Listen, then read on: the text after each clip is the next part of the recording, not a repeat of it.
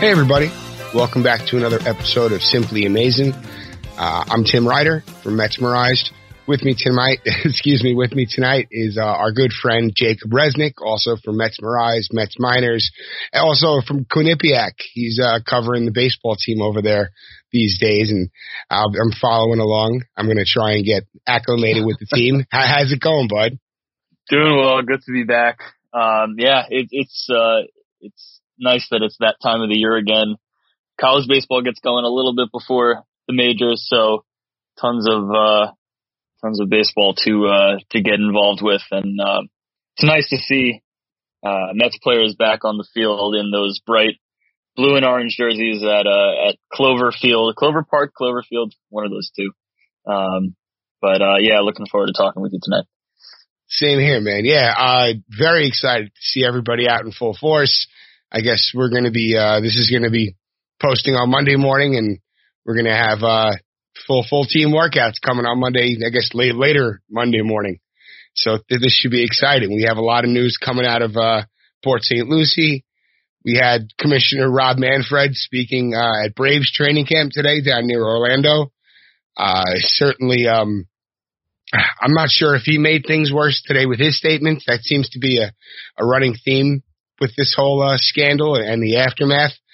Um, eh, you know, I guess we got a little bit of news on Boston. They should have the results of that investigation out by the end of next week, he says, which is just, I guess, going to be about a month out from opening day. So that should be uh, interesting.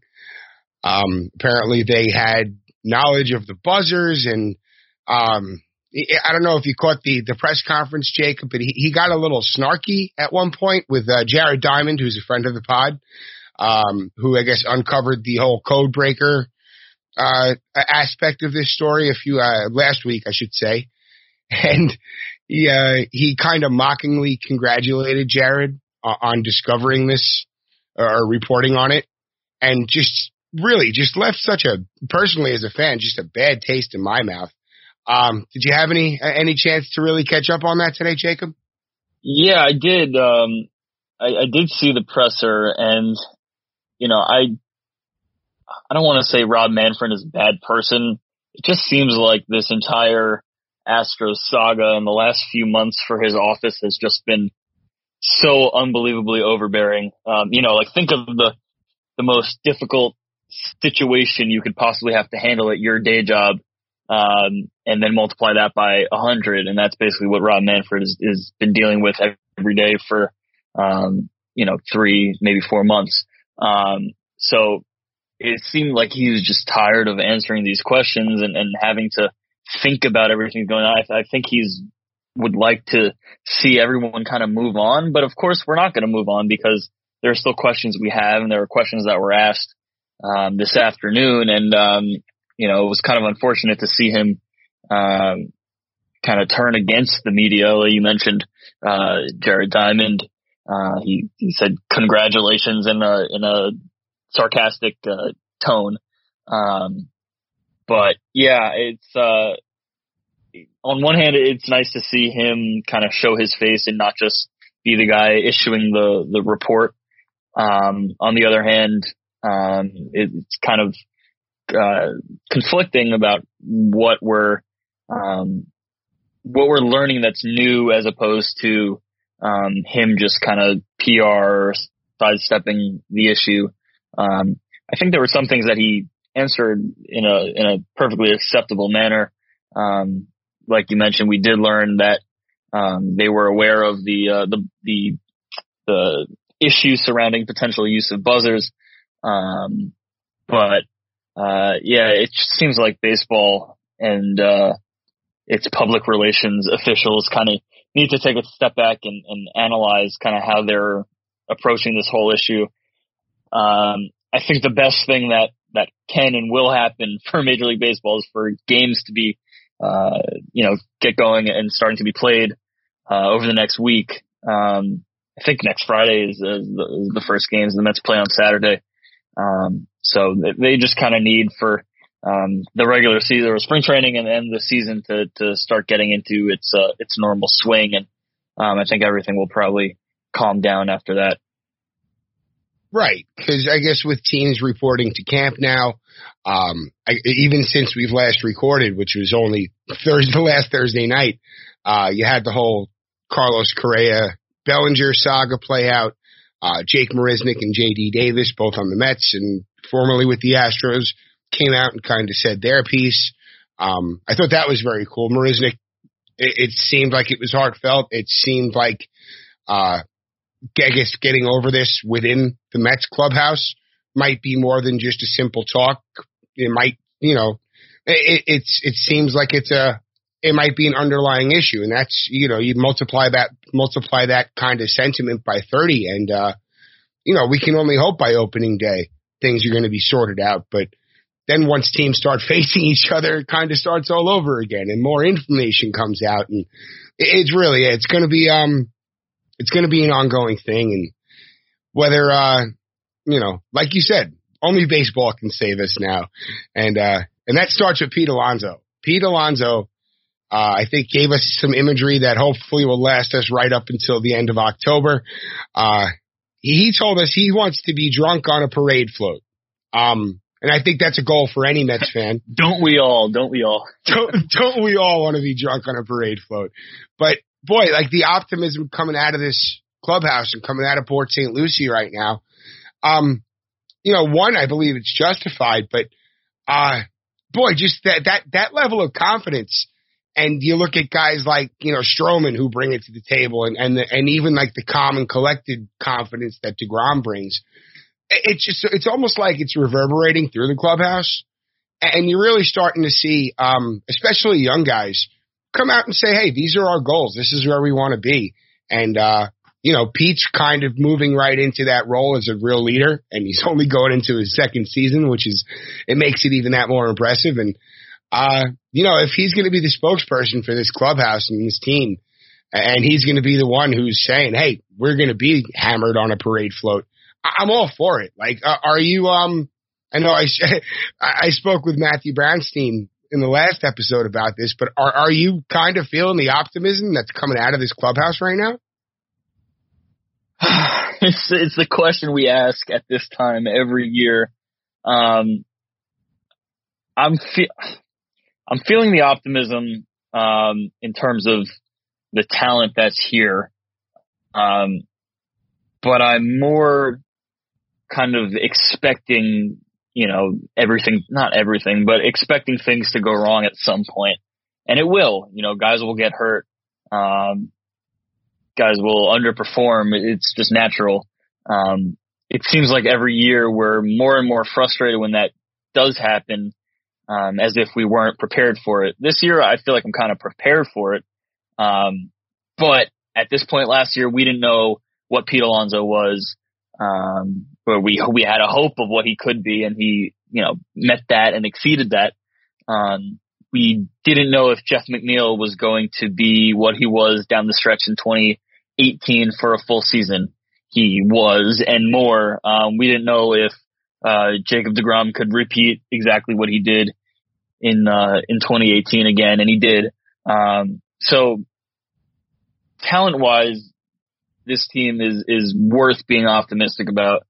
Um, and like you said, it's great to see guys like Alonso um, and Stroman taking a, a leadership role and, and, proclaiming that they want to win a World Series, um, and, and, acknowledging that last season didn't go the way they wanted, um, and, and, that the the the end goal is is to win the World Series. And as far as Alonso goes, you know, I don't have any data to back this up, but I would venture to say that he'll end up becoming one of the youngest captains in in baseball history. Um, you know, might be one of the only guys to to be a captain uh, before he hits free agency. So um, you know, I, I love the leadership role that he's taken. Um, and, uh, you know, it, like I've always said, we're just going to have to see what happens. Um, but talent wise, um, lack of, I w- I won't say there's no ifs, but there are, there are fewer ifs. I feel like in years past, uh, um, you know, especially at like Alonso's position and, um, and McNeil's role. We kind of know what that's going to be like. Um, so I'm excited. I'm excited for them to just start playing again. Um, if everything goes right, this is a very good ball club. Um, but like I've said, we will we'll just have to see. Now, I think you brought up a really great point. I guess what what you can expect over the course of a long season, a 162 game season, you know, your injuries, your slumps, what have you. Um, I feel like this roster is kind of better protected towards that, at least on the on a depth kind of level. I mean, sure, the, the roster's really going to miss a Brandon Nimmo or a, or a Michael Conforto or, you know, God forbid, a, an even more important cog like a Jacob DeGrom or a Pete Alonso. But, um, it, it seems like, you know, in guys like JD Davis and Dom Smith and even Matt Adams, who's coming in on on a minor league deal with just an invite. Um, you know, if, if these guys can stand out and show that they can prove to be, you know, viable cogs on the bench, and can field multiple positions. Like I guess last season they they had your Carlos Gomez's and your and your Davises and uh you know you Aaron Altherr and Aaron Altherr, but I guess it, it feels like they're more more protected against this. I mean, and and a little we talked about this plenty of times, and a little more depth could always do wonders for this roster right now. I think they certainly fell they certainly fell short of um of really you know ensuring themselves against uh, against all the ifs but um you got to like who's here right now and you kind of ha- I'm certainly feeling that confidence and um the more you pour over the numbers and the more you, you kind of try to gauge who's going to be in what role and uh where they might fit like um we saw Jed Lowrie come into camp on Sunday with a, you know, a, a, giant brace on his leg. It looked like he was a robot of some sort. Um, and, and kind of just, I don't know if you saw the video of him moving around, but, um, he looked, he was moving gingerly, but he looked somewhat agile. Um, could he play at a major league level right now? Oh, that's not enough to call from a, a 10 second clip, but just to see him moving around was kind of a, a positive thing. Adding him into the mix would be huge as doubtful as that really still does seem, and we haven't had any any inclination besides what we saw today to uh, to expect more. But um, I know eh, you know Cespedes is about to participate in a full team workout on on Monday, uh, which is probably beyond anywhere that we we could have ever expected he'll be. Uh, Luis Guillorme's in camp, and he sounds like he's really um, thriving. Like it seems like there's healthy competition around the roster. It feels like there's going to be uh, uh, a, a, number of fallback options in case things go awry, and, and that's always kind of a, a, good problem for a good team to have. Uh, you know how you know what I meant there. I'm not sure if it came out right, but um, uh, what are you expecting? I mean, I, I know we've talked about what are we expecting from these guys in, in Lowrie and Cespedes in the past, but you know, guys are showing up now. Cespedes is much further along than we could have uh, uh, expected. Do you feel like you know things are kind of shaking the Mets' way?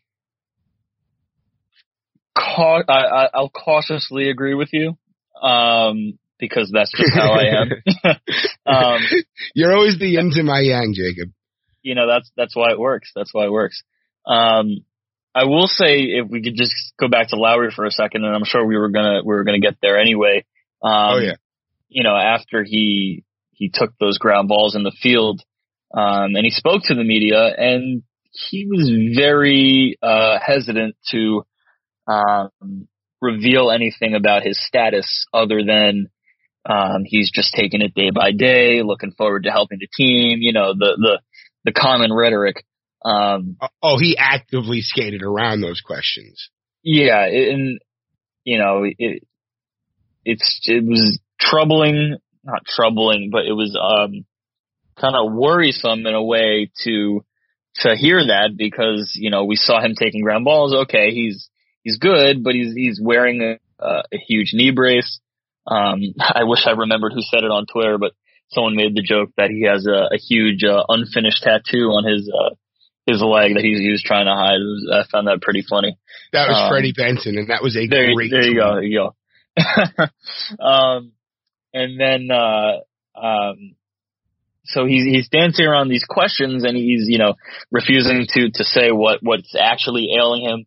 Um, so until you know either Lowrie himself or uh, Brodie Van Wagenen or, or Luis Rojas comes out and and says explicitly, um, Jed Lowrie is healthy and we expect him to be on the opening day roster, um, I can't really project him to be there.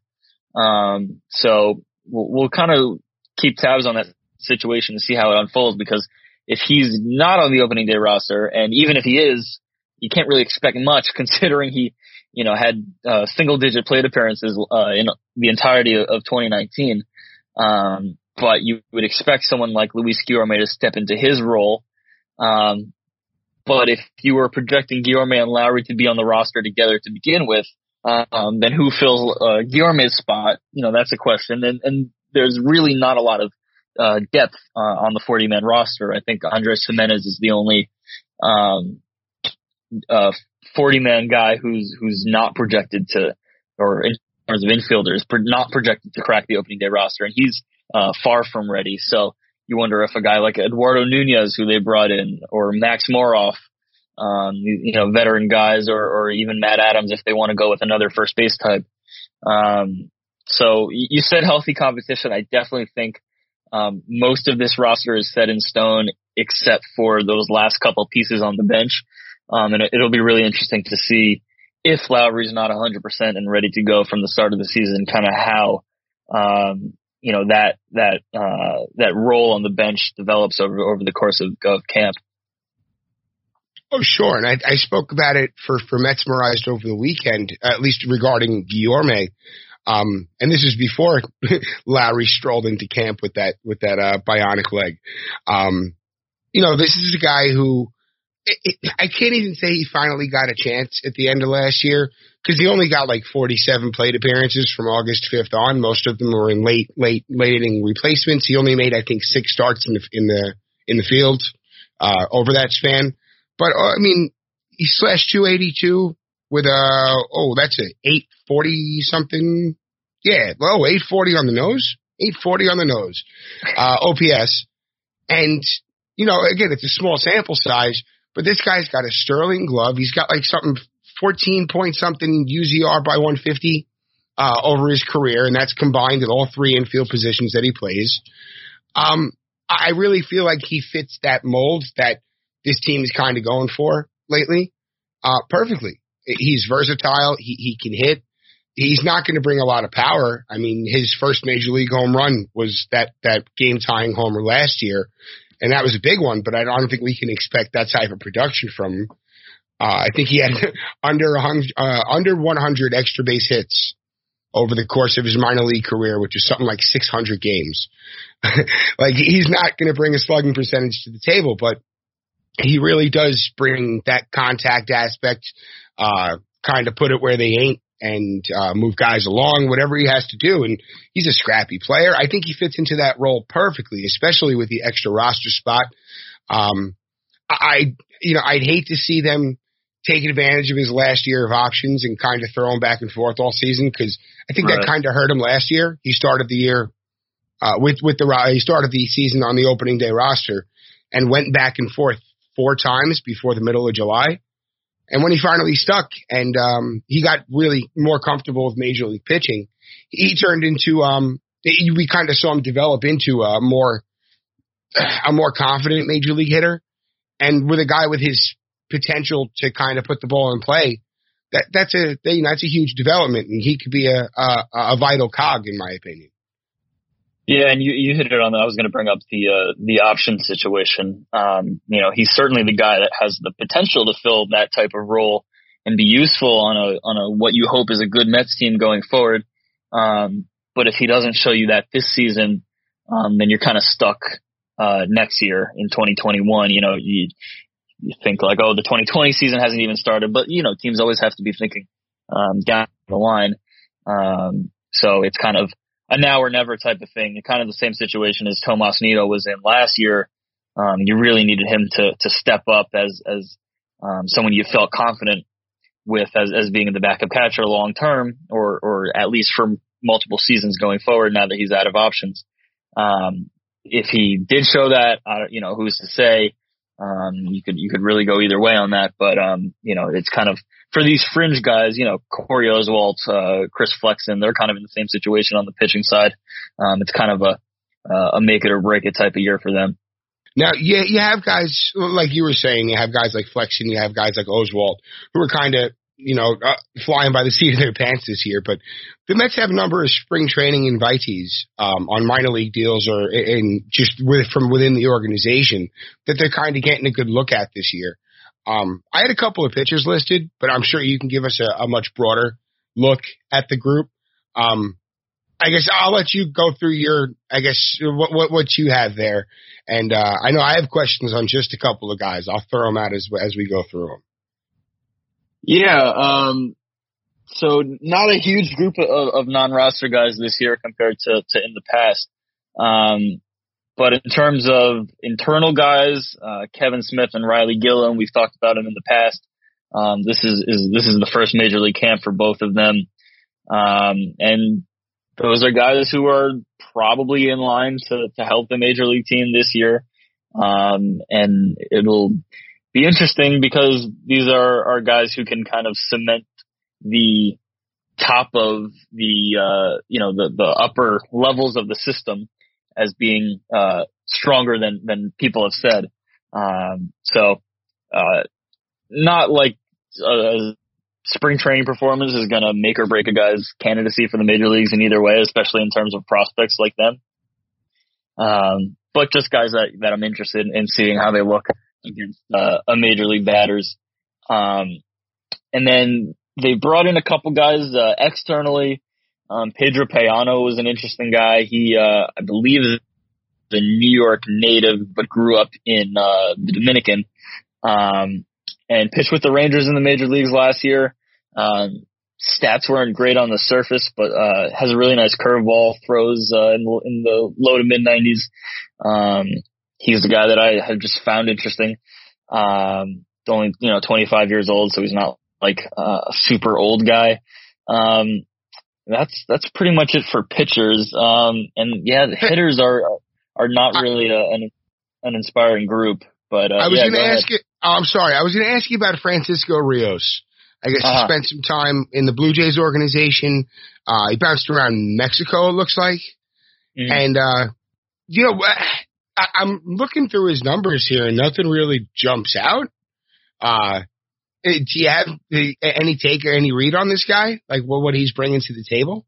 Yeah, I don't, um, don't know much. Haven't, uh, haven't seen much in terms of, uh, you know, publicity around him coming into the organization. I know, uh, I think I, I had heard about the signing originally because of some, uh, you know, local Mexican article. Mm-hmm. Um, but, but he's, which uh, of course you, know, you, always keep up on all the local Mexican publications. Yeah. I, I'm scouring the, uh, for, you know, the, uh, Mexico dailies, but, um, he's, he's only 24 years old. So who knows? Maybe there's some untapped, uh, thing there. And he's, uh, you know, he's pitched at AAA um, or he did this past year in the Toronto system and then in the in the Mexican league. So, um, you know, he has experience against uh, higher levels of competition, and uh, we'll kind of see if he's able to establish himself as an option. I mean, he was he was uh, pretty solid in the Mexican league in, in 19 games. Came out of the bullpen. He's been a starter in the past, but he came out of the bullpen in Mexico. So, uh, yeah, it's just interesting to see new guys kind of come into the organization um, and uh, potentially establish themselves as a as a, a, depth option. I think for sure. I, I, am I'm, I'm kind of excited to see.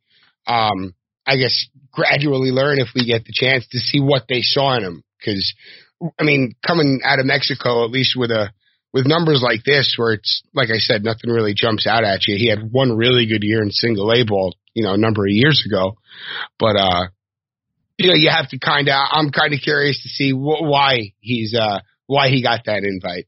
I'm sure there has yeah, to be a reason. So, and you really never know with these guys, you know, the, the, the guys they bring in, or, or sometimes they, they sign guys, don't even invite them to major league camp. And, and sometimes they, uh, develop into a guy that, that becomes a, a, a major piece for them. And Drew Gagnon was brought in two years ago and there was absolutely zero, you know, he was not a, a high profile, even by minor league signing standards, uh, a high profile signing.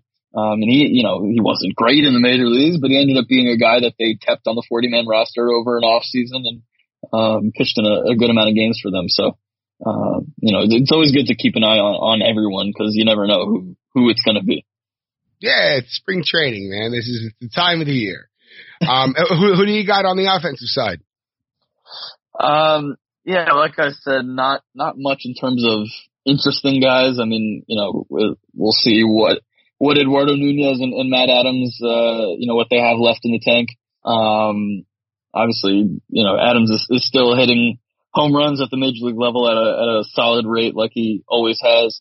Um, and you know, Andres Gimenez is, is the prospect name, uh, that, that's in camp. And, uh, we've seen him the last couple of years in major league spring training. And he's a guy that, uh, you know, has, has always been a, a solid middle infielder and, and is still developing. And, you know, people have kind of moved off him. Um, I don't know if I've made the, the comparison to, uh, to Wilmer Flores in the past with, with Gimenez, um, not as a player, but just in terms of, um, guys who were, uh, you know, had, had a lot of, uh, uh, press around them at a very young age.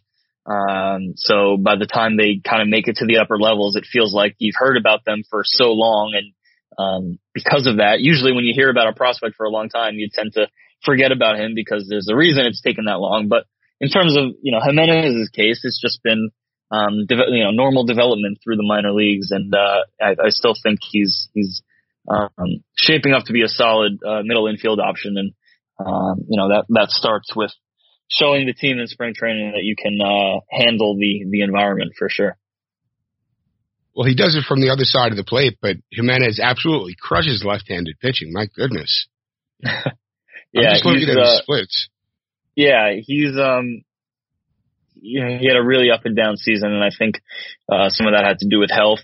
Um, yeah, but oh, yeah. but when uh, when he's at 100, percent I mean, we saw it in the Arizona Fall League. He's uh, he's, he's a very skilled hitter, um, and you know, scouts have, have talked about his power for a long time. Is that something that could could come, and, and it hasn't yet. But if if it is still coming, then uh, you know that that'll be a, definitely a welcome addition to his game. And, and we've talked about his his glove in the past, and um, Yeah. led all Mets minor leaguers in stolen bases last year. So he, he definitely has a lot of solid tools.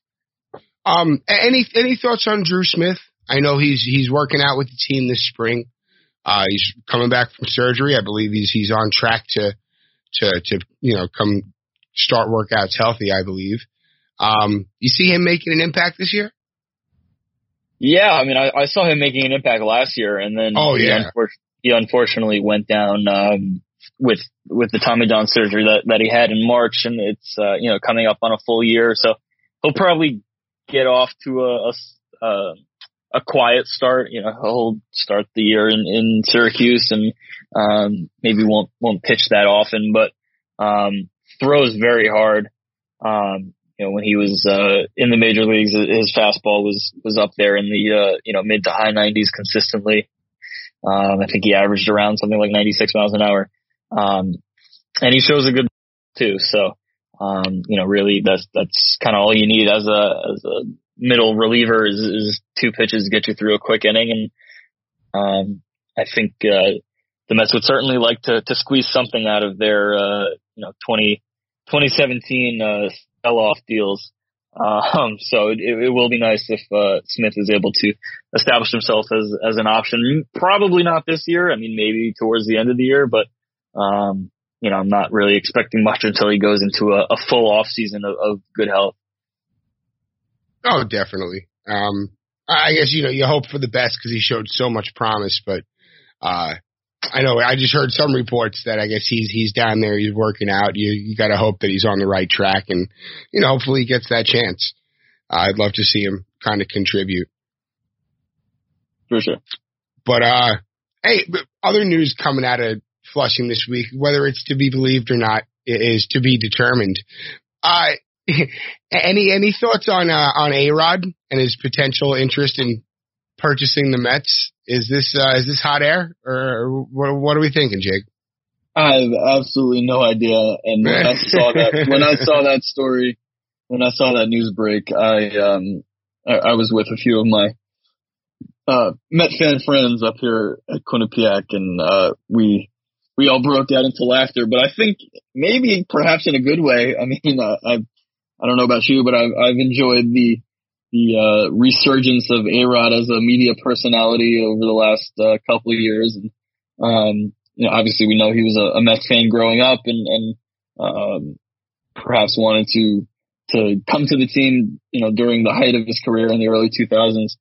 Um, so I don't, I don't know if he has the money to do it. Um, so it, it might, you know, get into a, a group investment situation like with uh, Derek Jeter and the Marlins. Um, but uh, it it seems all indications are that uh, this is just a uh, proverbial kicking of the tires. Yeah, you have to think so. I mean, uh, if you know, I know Jeter got a, a real sweetheart deal to become the uh, kind of the face of the franchise. I think it was just a minimum investment. If A Rod could pull something like that off, great. I think if he goes to his wife Jennifer Lopez and asks her to invest, I think she's going to uh, show her roots. She's still Jenny from the block after all. I think she's going to give us that that X, the uh, X for the Bronx and say, nah, I don't think so. But uh, we shall see. Uh, you know, something's got to happen. I think the more time that goes on, the, the more leverage the Wilpons kind of lose. And uh, yeah, we'll kind of see how this shakes out. Just, I guess, to throw this out there, I don't believe a word of the of the A Rod report, but we shall see. Yeah. um, Jacob, you got anything you're looking for out of the first few weeks of camp? Any, any, I guess yeah, we spoke about the last couple of bench spots. Um, you would have to think there's probably a couple of bullpen spots open, right? Yeah, I mean, it seems like um, everything, like most of the spots are set. It maybe just comes down to um, one, if Robert Gsellman's spot is safe, it's possible that it isn't. Um, he's kind of been up and down, and, and even though he was on the team for the entirety of, of last season and, has been for um, the last couple of years, but um, you know, if they feel like they have a better option, then um, you know he, he might be uh, uh, sent to AAA to start the season. And then the the final spot seems like it's either um, you know one of Matz, Porcello, or Wacha, and and um, it seems like that is going to be a competition of who um, which two earns the earn the final two spots in the rotation and which is is sent to to do bullpen work. Um, seems like Matz probably has the leg up given that he's the incumbent, um, and Porcello is the more established major leaguer between him and Wacha. Um, obviously Wacha's had success in the past, but Porcello's um, done it for longer, former Cy Young, yada yada. Um, and there are, you know, those incentives in, in Wacha's contract that, uh, uh, benefit him even if he's in the bullpen. So, um, I think that, that and the, uh, and the bench is really all that, that has to be decided and, and, uh, it'll be interesting to see, um, how hot of a, a competition those, those spots are. Yeah, same here. I'm also, I'm, I guess I'm kind of curious to see where JD Davis kind of fits into everything. Um, I know we spoke a little bit about his uh, outs above average, kind of showing a different, telling a different story than his um, defensive run saved and UZR did at third base last year. It actually showed him to be a positive, um, a positive player. He, he added value uh, at third base. Um, I guess more so towards the center of the diamond, but what have you. I mean, if he can provide any sort of depth at a corner outfield spot, third base. I'd love to see him maybe get a shake at first. I mean, again, if you're going to be having all these interchangeable parts, even on the roster itself, um, you know, if you have to go a, a series with a with an eight bullpen, eight man bullpen, or what have you, uh, and, and a Dom Smith has to go down, and having a JD Davis able to to slide right into a, a potential backup role, whatever the case may be, I think it really, you know, it, it, says a lot to the depth of the roster to be able to slide that sort of bat in there. And now you make Yoenis Cespedes in there, and you know, are you going to have room for a JD Davis in left field? Uh, it, it's going to be, um, it's certainly going to be uh, interesting to watch it all play out. And I, I really think that with the amount of, I guess, information and ability to interpret and kind of transfer that information being I guess pretty much throughout the entire coaching staff and even up to Brian Schneider as the new quality control coach. Um, all this just all this new information and, and, a, and a, a more streamlined way to digest it. I think it's really going to bode well for whether it be lineups, whether it be who's going to be around, uh, matchups coming up in future series, whatever the case may be. I think it's going to be a real positive for this roster, and they're going to get the most out of uh, out of everybody from top to bottom, even those you know five, four or five guys that might be back and forth all season to uh, to plug holes or whatever from Syracuse you know, I think there's just going to be a much more focused uh, effort to cut out the, the, the nonsensical moves, make moves that are smart. You know, I can't even point to specific situations. Just kind of, you know, do things smarter. And we saw a, you know, and I couldn't, I can't even put it any more, uh, any more astute. Like, you know, we, we saw this team kind of bungle a lot of silly roster moves, uh, in-game decisions, and I'm not even that's I'm not even just a knock on Callaway, who I don't know if you saw his PTSD comment earlier in the week. That was hysterical. Yeah. I got that. I kind of like Mickey Callaway more for that, but that's neither. It's neither here nor there. I really I laughed out loud at it. I thought it was hysterical, but um, yeah, you know I, am looking. You know what I said. You know what? Oh, I'm sorry. Go ahead. Yeah. You know what I said to the uh, the Callaway comment? I said, "No, Mickey, we we are the ones with with the PTSD." That's very true, also. But I, I, I'm just, I guess, I'm looking forward to um a, a more focused baseball operations from this organization this year. Like, I don't know if you can even say, eh, eh, eh, maybe not from the front office down, but from the coaching staff down. I really, really feel like everyone's going to be on the same page. I feel like Rojas brings that to the table. I bring, I feel like uh, Accardo and Hefner are going to bring that to the table. Like, it's been a while since I've been so uh, pleased with kind of everything this team has to offer at this point. Like, sure, there could be more, and there always could be more, but you kind of have to go with what you have. And if this is what they have, I'm very happy with it. Yeah, for sure. And I think it definitely helps. Um, you know, last year the, the expectations were in hindsight unrealistically high. Um, just with everything that went wrong, you know, coming in with, um, Cano expected to be the, the leader, the offensive leader on the team. That obviously wasn't the case and shouldn't be the case going into this season. Um, but having, you know, him and he's coming into his second season. Stroman is coming into his, his first full season, but his second year being around the team. I, and, you know, Diaz is another guy and just everyone being comfortable around the organization and, and with the, the, uh, the baseball operations people there. And, um, seems like they, they kind of know, see how, how can I put this? Everyone kind of knows what is expected and it's not like, okay, we are, this team as constructed is definitely going to be the best team in the National League because they're not. And it kind of felt like that was the case last year, um, where everyone was kind of, you know, puffing out their chests, you know, Brodie especially. Um, but, you know, now they, they know all they can do is just go out and play baseball. Um, and they're a talented team. And, uh, you know, if, if everyone, if everyone's on the same page all year, and like you said, Luis Rojas seems like the guy to, to keep them on that page, um, then, then things are going to work out. And, uh, we'll, we'll revisit this conversation two weeks into April and see if I feel the same way. But as of right now, that's, uh, that, that's the take. Yeah, well, remember it's only February and we're uh, I'm over the moon. So, yeah, you come check me in the first second week of April. We'll see where I'm at. um, now Oh, I had one more good one. Oh, yeah, I'm sure we we spoke about the PECOTA projections that have the Mets winning the East with the second highest uh, playoff probability in the in the NL. Um, MLB.com also has the Mets winning the East. They don't have them winning 90 games, but they have them winning the NL East. I, you know, projections are great. Projections are cool. Predictions are fun. Um, I, I, I would hate to see hype get find its way into this clubhouse and kind of deter anyone's focus. But again, I think it goes back to the coaching staff and the leadership down there. I, I'm really hoping that this is just kind of gonna, it's going to fuel the fire maybe give these guys a little extra confidence. And, you know, we've seen what a little extra confidence can do, even uh, on a, on a singular level and on a team level.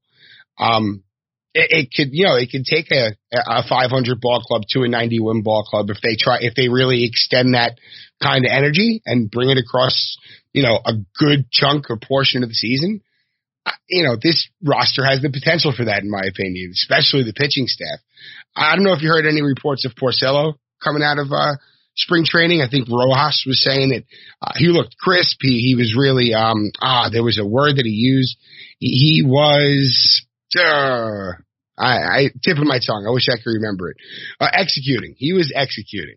And I love to hear that because that's kind of what Porcello's all about. He's a control guy. He's he's not going to blow you away, but boy, he's going to pick you apart. And um, I think if we see that pitcher, and he doesn't have to be a sub, you know, a sub three point five ERA guy. If he brings us low fours in that back end of the rotation, that's cool. I just think he has the makeup to do that. And uh, even to echo what you were saying about Wacha, as a with that, I just really, I you know, optimism abound. You cannot turn it off. yeah, never, no, and and I'll I'll give you credit. There's certainly re, you know reason to be optimistic about uh, the way the team is currently constructed, and, and I certainly agree with you on on Porcello. Um, you know, he's definitely an upgrade over uh, Jason Vargas as, as the number five starter. Um, if, if oh my is, goodness, excuse me, I thought I was muted. I just coughed right into the mic. My, oh, my apologies. all good, man. It's, uh, it's, flu, it's flu season. Uh, you're good. Um, but uh, yeah, it's uh, like like I keep saying, it, it's going to be interesting, and, and I'm just looking forward to the games and uh, and uh, seeing how everything plays itself out. And before you know it, it'll be opening day, and we uh, won't have to ask these hypothetical questions anymore. Oh my goodness, I cannot wait. Uh, Jacob, you got anything coming out on your end this week? Um, not specifically, but the uh, the Mets minors countdown is still going on, so I hope everyone's uh, keeping close close watch on that. Um, we've got our our team is, is hard at work uh, pumping out those those pieces. So um, you know, shout out shout out to everyone who's been working on that. Yeah, the Mets minors crew. I've been keeping along. It's it's exciting. I'm learning about guys that I haven't been so familiar with, learning new things about guys I was familiar with. Yeah, it's good stuff. Um, I know this week I'm going to be uh, continuing the NL East preview. I have the Braves, I believe, coming out either Monday night or Tuesday morning. But uh, after the Braves, we'll have the uh, Nationals, and I'm going to do a Mets preview at the end of that. So just keep an eye out for that every day we have new news coming out of Port St. Lucie. So, you know, MetsMerized is going to uh, keep you informed there. Uh, Jacob, uh, Quinnipiac, you guys have a busy schedule this week, or things kind of break up at the beginning of the year, right? Yeah, it's um, you know, they play every on the weekends. Uh, yeah, the early going. So, uh, and you know, with the northeast weather being such, they uh, they don't they don't actually play at home until the end of March. So, um, they're they're kind of a nomadic team um, over over the next couple months, but uh, hopefully hopefully we have a uh, a repeat conference championship coming coming back home uh, this year. So we'll uh, awesome. we'll see what happens with that team. Yeah, Road Warriors. That's always fun. For sure. All right, man. Well, a- again, every time you're on, man, it's an absolute blast. Thank you for coming on again. We'll uh, we'll do this again very soon. Uh, for sure. Every everybody, you know where to find us. Uh, anywhere you listen to podcasts, just search for Simply Amazin'. Subscribe, review, rate, all those fun things. And uh, we're going to be back later in the week. My buddy Steven Josiah from Twitter is going to be joining us. So uh, I'm sure we'll have some fun draft talk. I'm sure we're going to have some uh, way out there fun uh, Mets talk. Uh, yeah, really looking forward to it. Jacob, again, thank you so much for coming on, buddy. Thanks, man. All right. We'll talk to you guys next time. Let's go, Mets.